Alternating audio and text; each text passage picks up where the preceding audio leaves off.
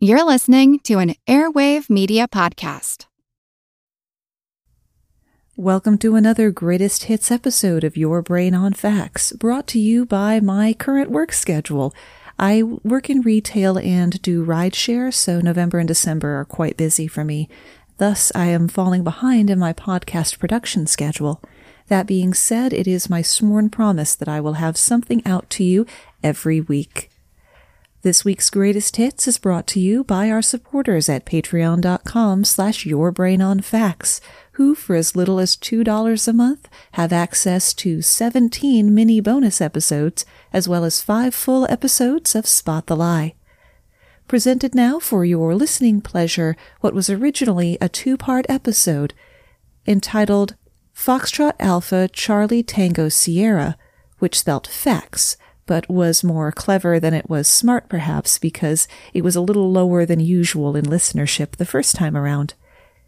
It's a two-parter about military animals, interesting innovations, and colorful characters from World Wars I and II, inasmuch as this past week was Veterans Day. So please enjoy the newly retitled Dogs and Inventions of War.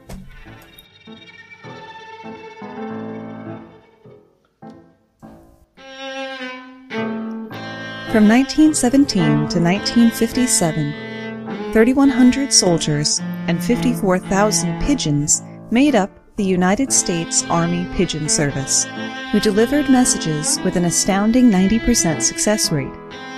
One American pigeon, known as G.I. Joe, even received a Medal for Gallantry after delivering a vital last minute message informing British forces that the Italian village they were about to attack was actually under British control, thus preventing a friendly fire disaster that might have resulted in a thousand deaths. My name's Moxie, and this is your Brain on Facts.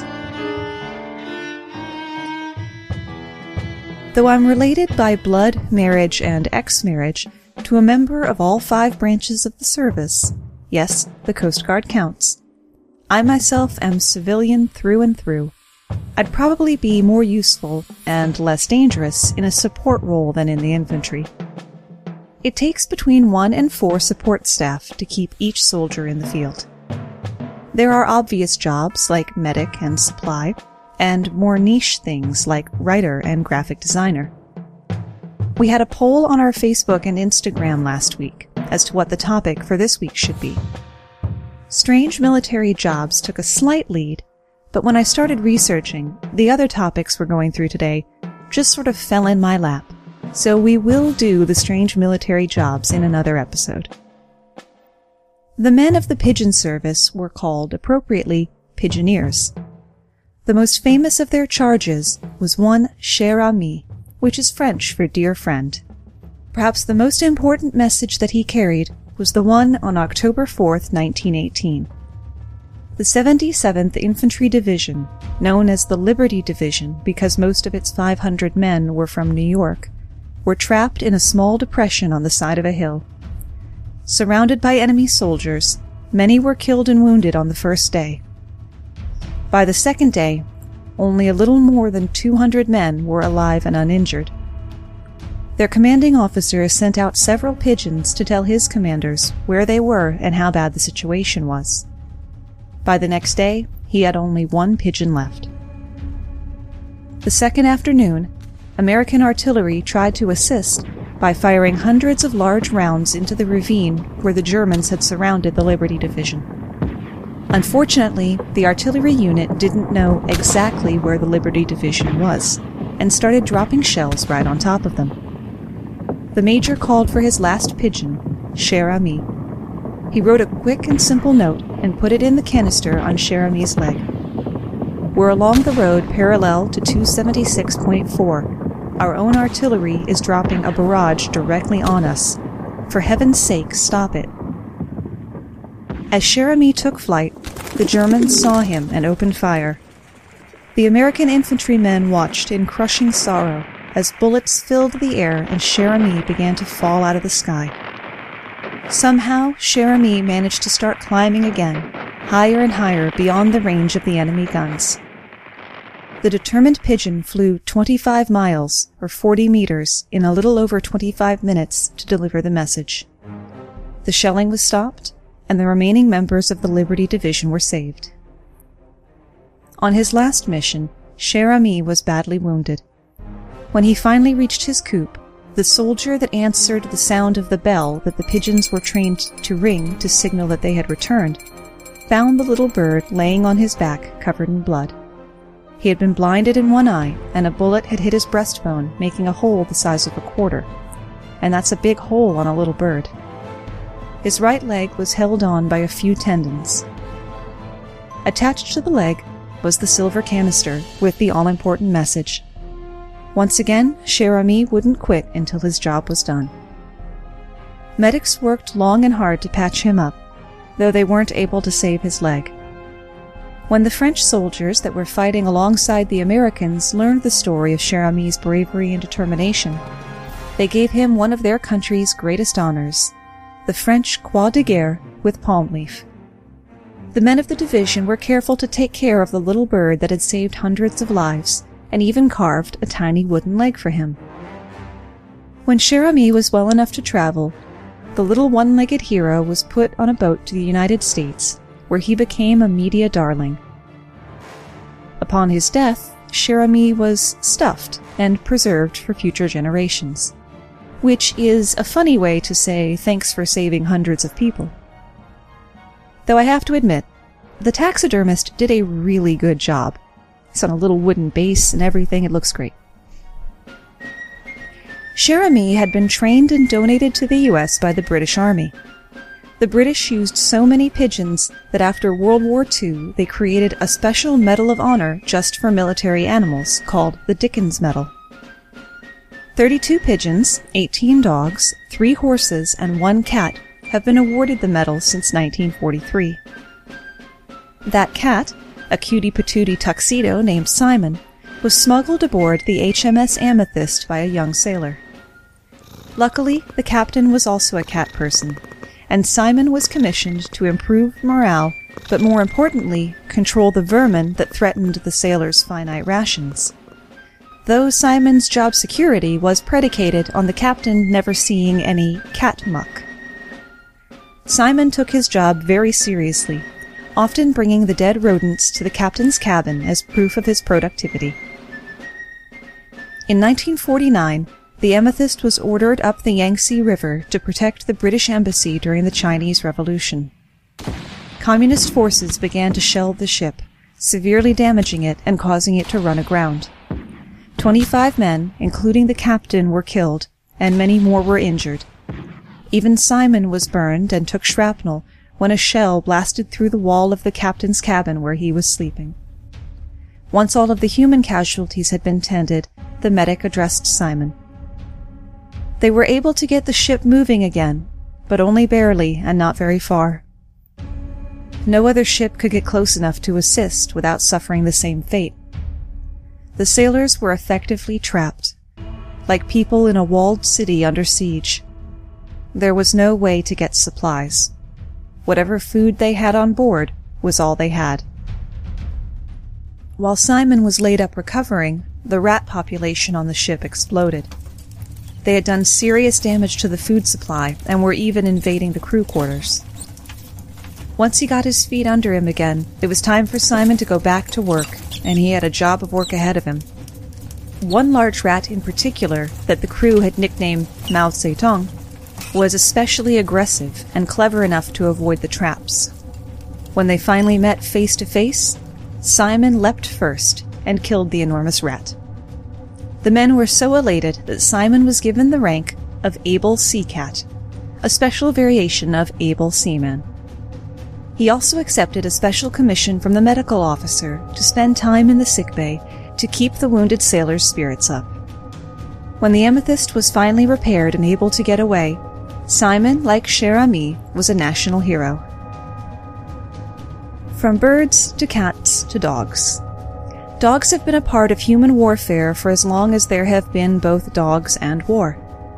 They were especially important during the Vietnam War, or as they call it in Vietnam, the American War, for everything from base security to detecting ambushes. 4,000 dogs served with U.S. troops, including one that was made a Navy SEAL and awarded two Purple Hearts, despite the fact that they're only for humans, a German Shepherd named Prince. Yet, like thousands of other working military dogs at the time, Prince was abandoned in Vietnam. The Pentagon had unfounded concerns that the dogs, some of whom had been family pets or police dogs before their service, might bring back communicable diseases. The dogs were considered surplus equipment and ordered to be euthanized. Of those 4,000, 1,600 were euthanized. Some were given to the South Vietnamese Army, and many were just plain abandoned. Only 200 returned to the States. There is a resource for Vietnam veterans who want to know what happened to the dogs they served with. The Vietnam Dog Handler Association website, vhda.us, contains information about the fates of many of these dogs. Bill Cummings, a veteran who was one of the estimated 10,000 dog handlers during the Vietnam War, has also created a database from Department of Defense records. You can find it at the Vietnam Security Police Association website at vspa.com.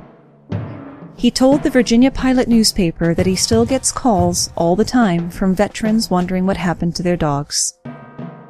It felt like leaving a brother behind. Even after all these years, they wake up one day and they can't take it anymore. Their dogs are long dead, but they still want to know what happened to him. If you like military animal stories, let me drop another plug for one of my favorite YouTube channels, Tom Scott's channel, particularly the playlist of their quasi game show, Citation Needed. Look for the video about the war horse named Sergeant Reckless.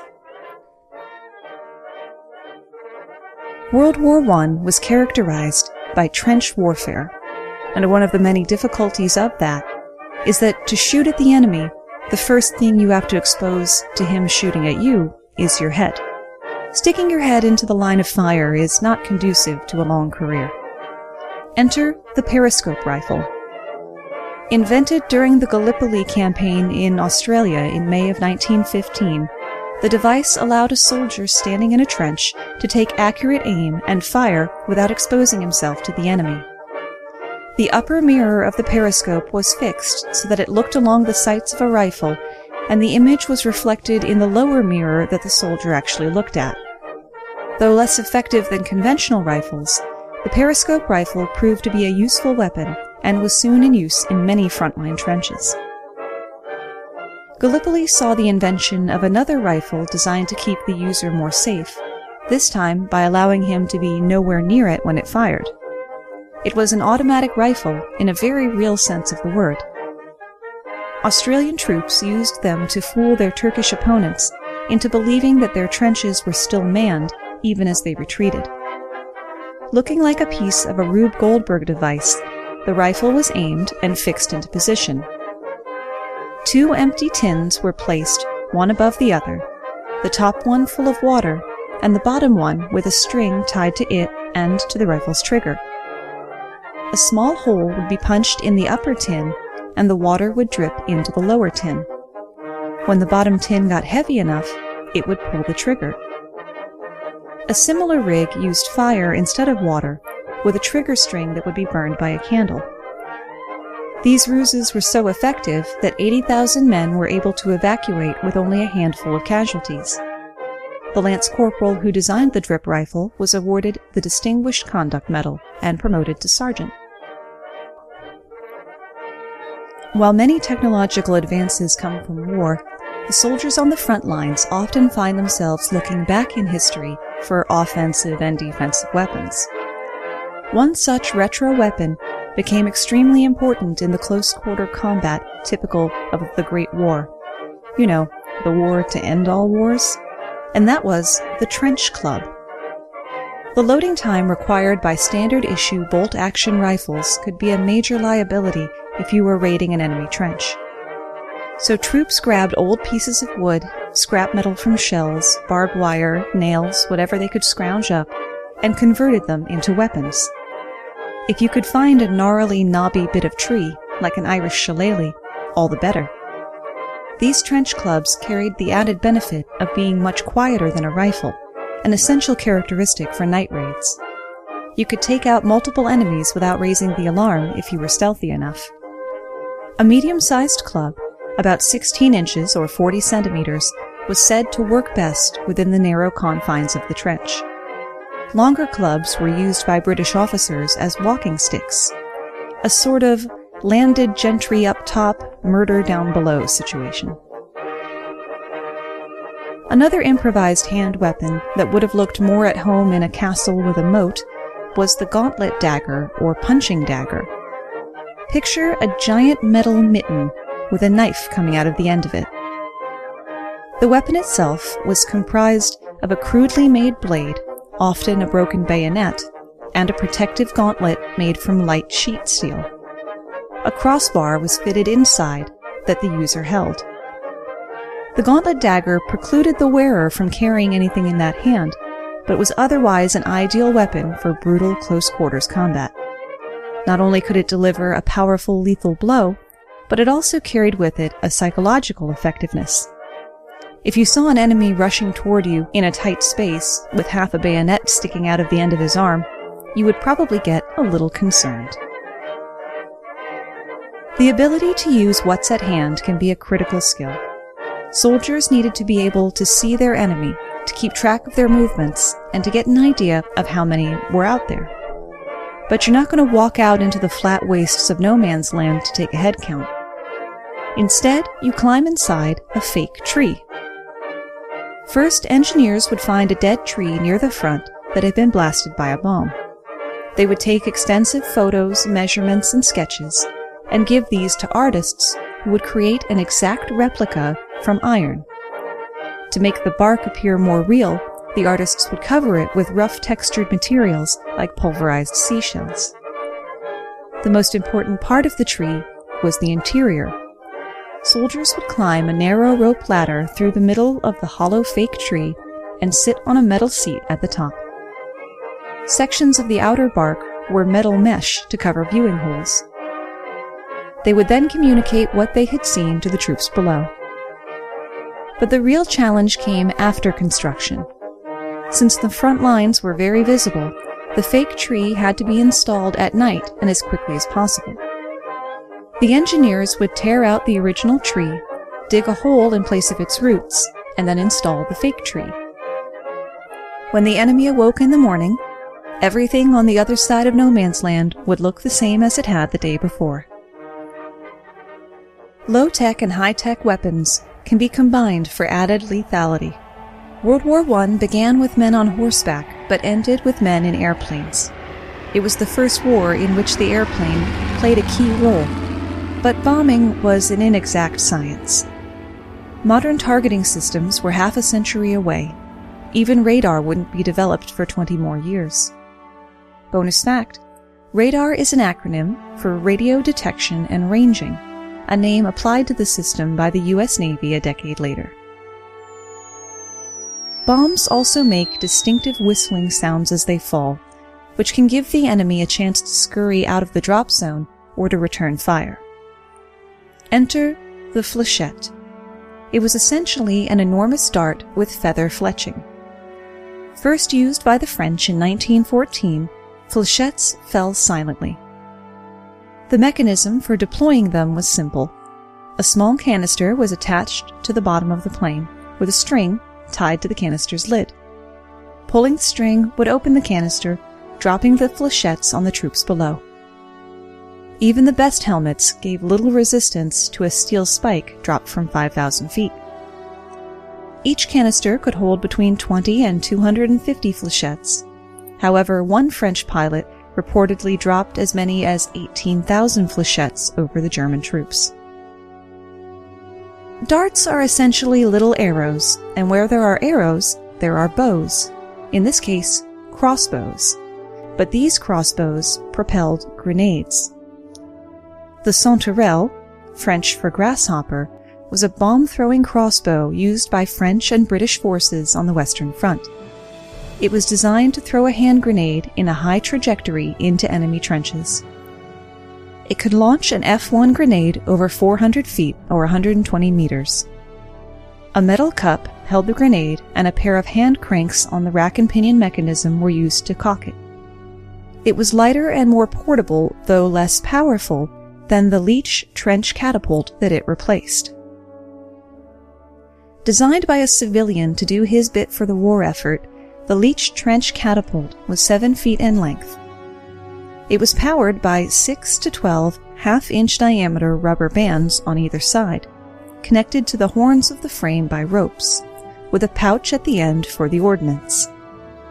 A simple crank handle wound the winch, drawing down the cable, trigger, and pouch over a painted scale along the length of the main beam, which allowed for a consistent repeated amount of pull.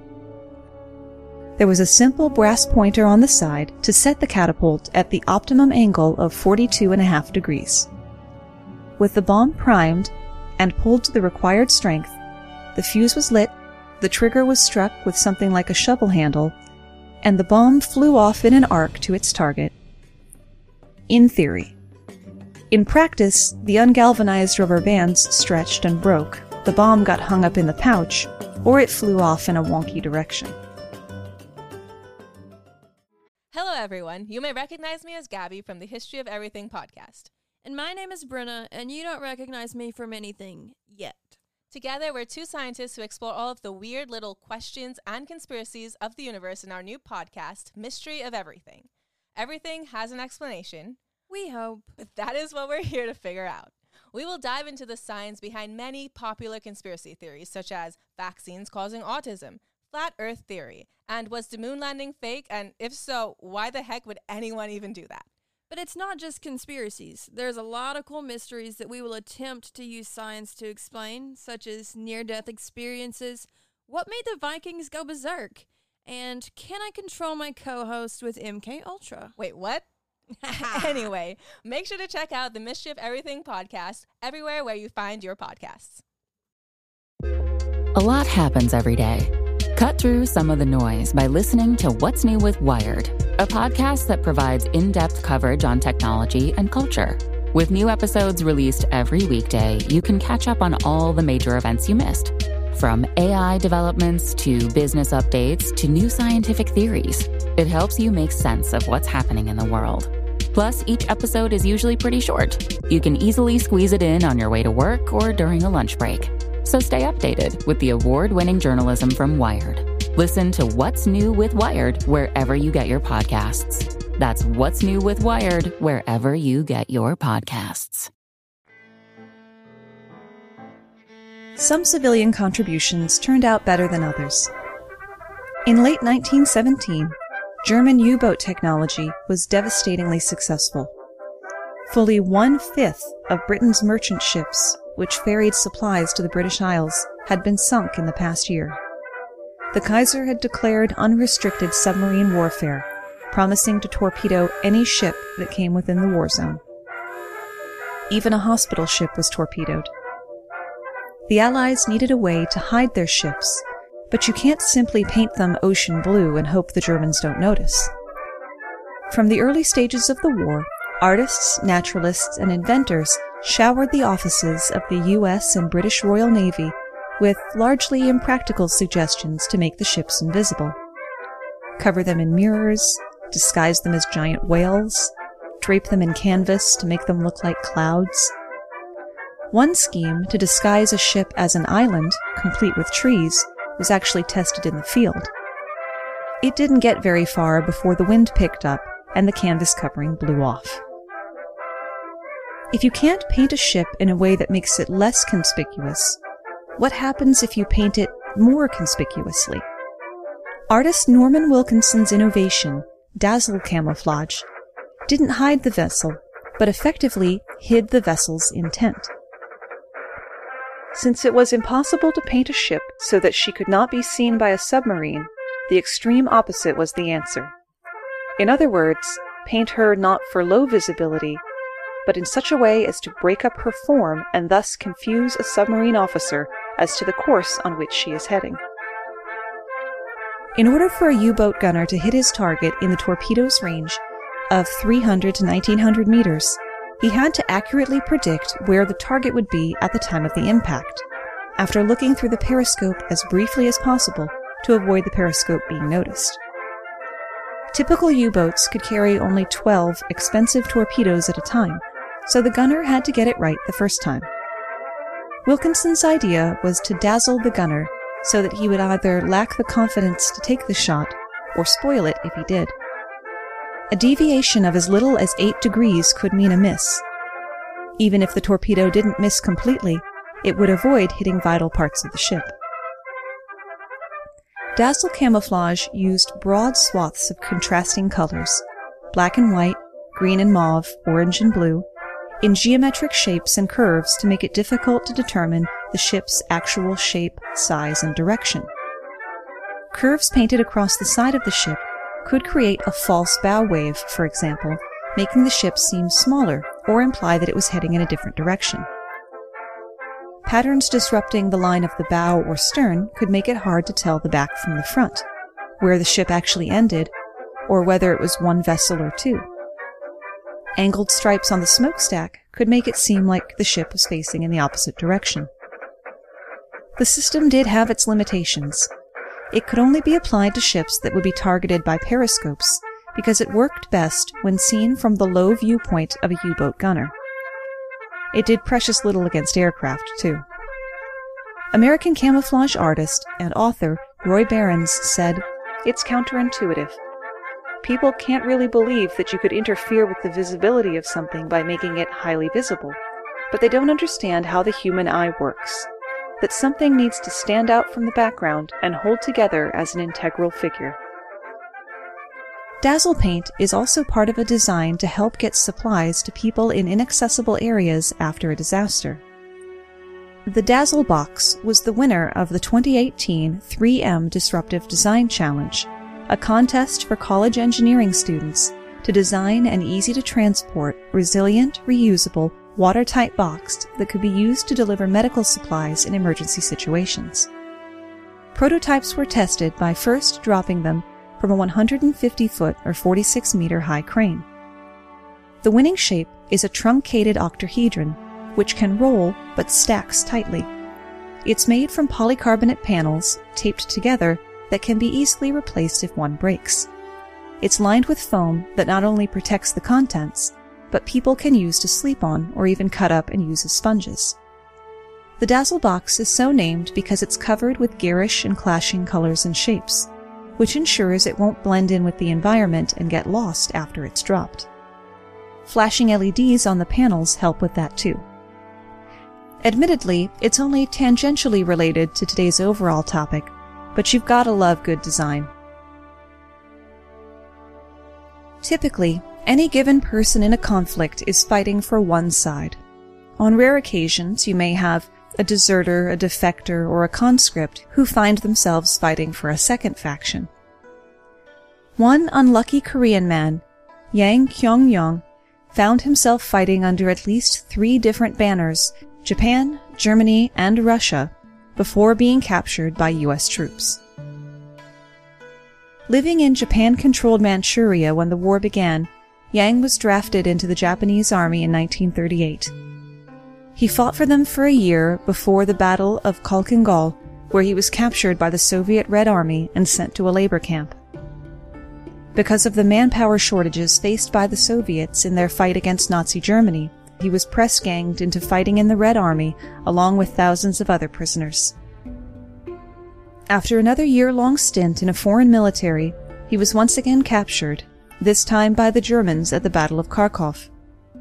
Yang's story would have ended here if the Nazis weren't in the habit of allowing prisoners they didn't execute to volunteer to serve in the Wehrmacht following their capture. As a result of this practice, Yang was conscripted to fight in a German Ostbattalion. Ostbattalions were small battalions of men composed of volunteers from the numerous regions of Europe that Nazi Germany controlled. These were folded into larger units of German soldiers to serve as shock troops and backup to more experienced Wehrmacht battalions. After being conscripted to fight for the Third Reich, Yang was sent to help defend the Cotentin Peninsula in France shortly before D-Day. When D Day arrived and Allied troops successfully stormed the beaches, Yang was among a handful of soldiers captured by the United States 506th Parachute Infantry Regiment. Initially, it was reported by Lieutenant Robert Brewer that they had captured, quote, four Asians in German uniforms. While this was technically true, they believed the four men to be Japanese, when in reality the other three were from Turkestan. Unable to communicate effectively because he did not speak English or German, Yang was sent to yet another POW camp, this time in Britain, where he remained until the end of the war. When World War II ended, Yang chose not to return home, but instead emigrated to the United States where he settled in Illinois and lived quietly until his death in 1992. From the sad tale of an unwilling man with three armies to an RAF pilot with zero legs, Douglas Bader had two whole legs, as most of us do, when he enlisted in the Royal Air Force in 1928. While not unskilled, Bader was something of a braggadocio, showing off and trying to one up his fellow airmen. That attitude would cost him dearly at age 21 when he disobeyed orders forbidding aerial acrobatics in his Bristol Bulldog. Flying his biplane upside down at a low altitude, he crashed his plane mangling both legs so badly that they had to be amputated, one below the knee and the other just above. He had to learn to walk again on artificial legs, and doctors weren't hopeful that he'd ever be able to walk without a cane, let alone fly. His pig-headedness served him for the better this time, as he taught himself to drive a race car, play golf and tennis, and even dance on his new legs. At the outbreak of World War II, after repeated requests and refusals to rejoin the RAF as a pilot, Bader was allowed to attend a flying school as a test of his abilities. He passed. He was made pilot of a Spitfire and sent on non-combat patrol and escort missions. Eventually, he did get to engage the enemy when he was assigned to air support at Dunkirk, protecting the British Navy and the evacuation of the army. He engaged German planes in dogfights and discovered that his amputations were actually an advantage. Pilots lose consciousness when high G forces push the blood in their bodies down to their feet and legs, away from their brains. Bader's legs stopped halfway, making him less likely to black out during strenuous maneuvers. He was promoted to leader of a demoralized Canadian squadron who were not at all happy to be led by a double amputee after already sustaining heavy casualties. Bader was able not only to prove himself to his men, but to rally them. They fought in the Battle of Britain and took down 12 enemy planes. By the end of the war, they had shot down 55 more. In 1941, Bader was promoted out of the squadron to wing commander, leading bomber escort runs in his Spitfire. He had racked up 20 enemy takedowns before August 8th when he attacked a squad of 12 planes and was either shot down or his plane collided with another. No one's quite sure. He tried to bail out, but one prosthetic leg became entangled with the pedals. He managed to escape without it and get clear of the crash, but was captured by German ground troops. The German pilots actually admired Bader and contacted British authorities to ask that a replacement leg be airdropped to the hospital where he was being held prisoner. Bader escaped the hospital, but was captured and moved to a POW camp, Stalag Luft 3. He continued to try to escape. The guards threatened to take his artificial legs if he didn't knock it off. Bader would spend the next year escaping from and being transferred around to different POW camps before eventually being liberated by American troops. No amount of olive drab can dull some colorful characters.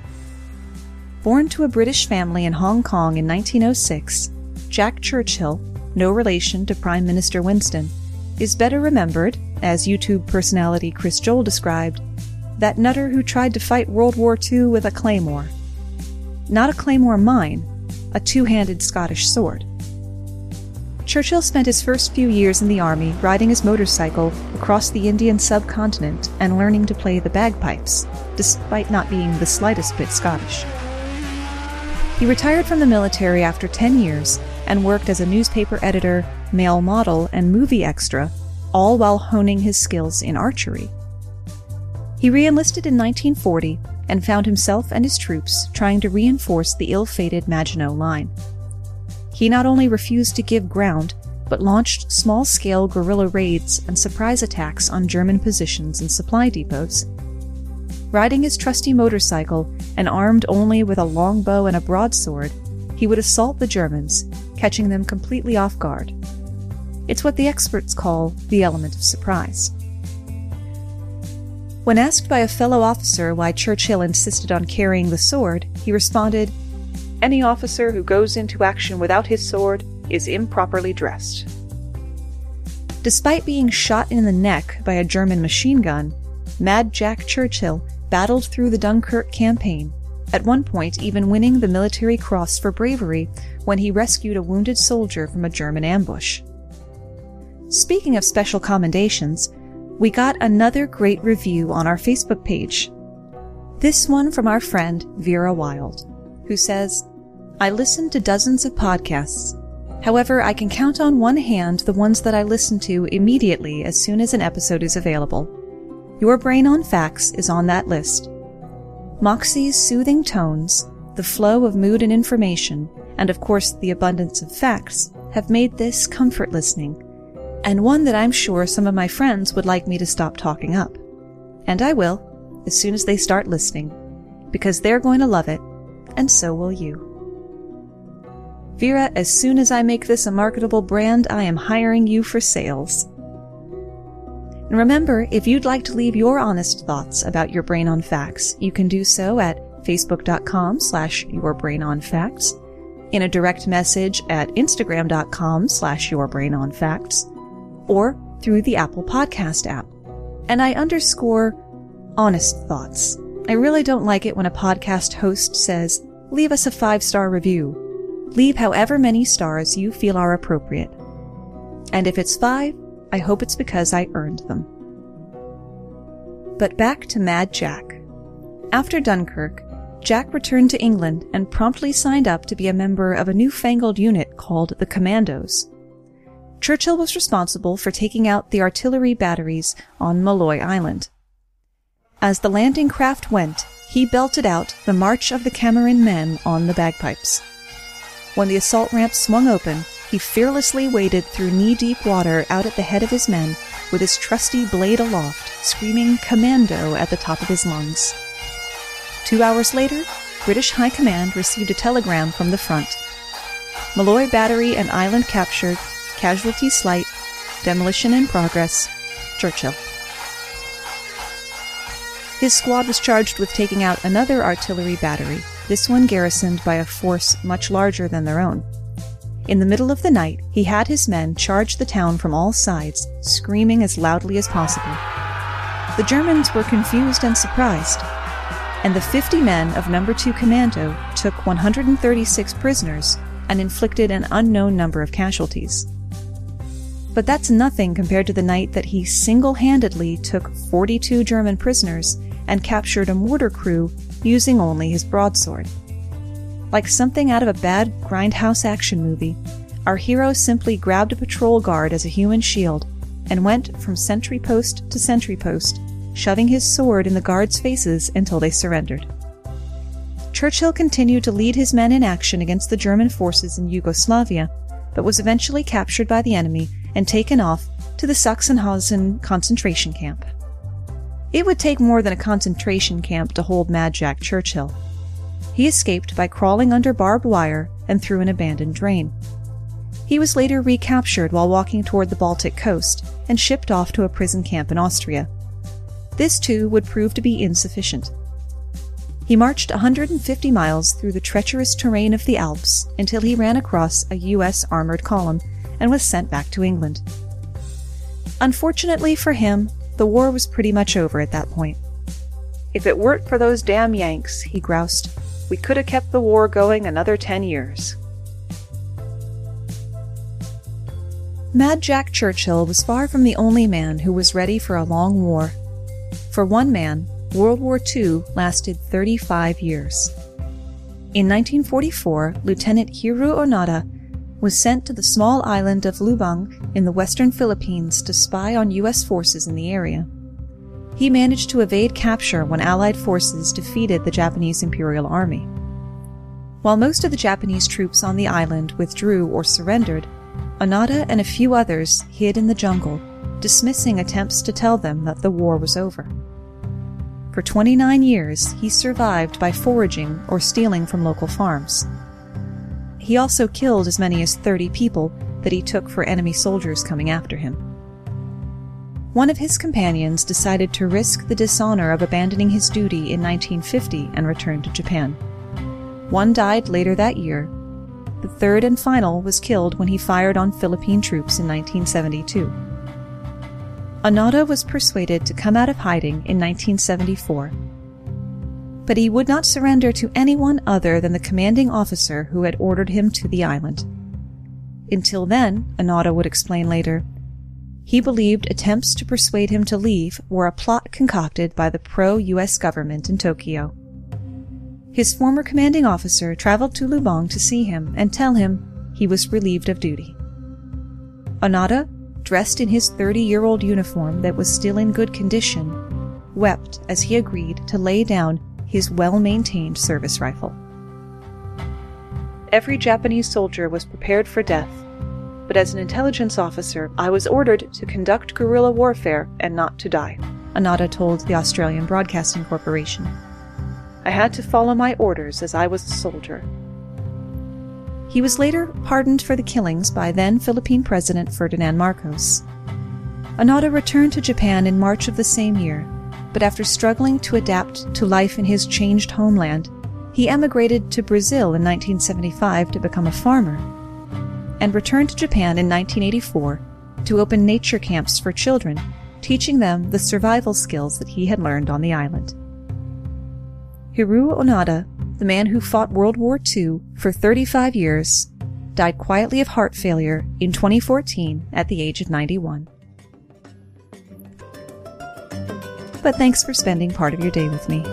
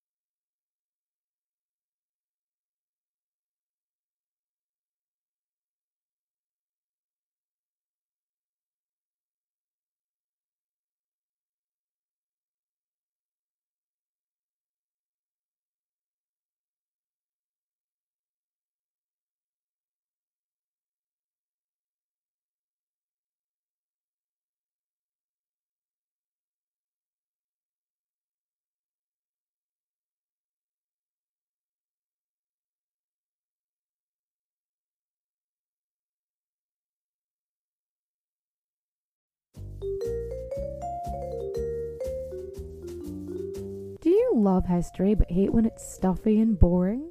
Well, look no further and join me, Katie Charlwood, your friend, the neighbourhood social scientist and reader of books, as I delve into unsolved historical mysteries, murders by gaslight, and of course, women who have been misrepresented through all time. On Who Did What Now, the history podcast that's not your history class. Listen wherever you get your podcasts.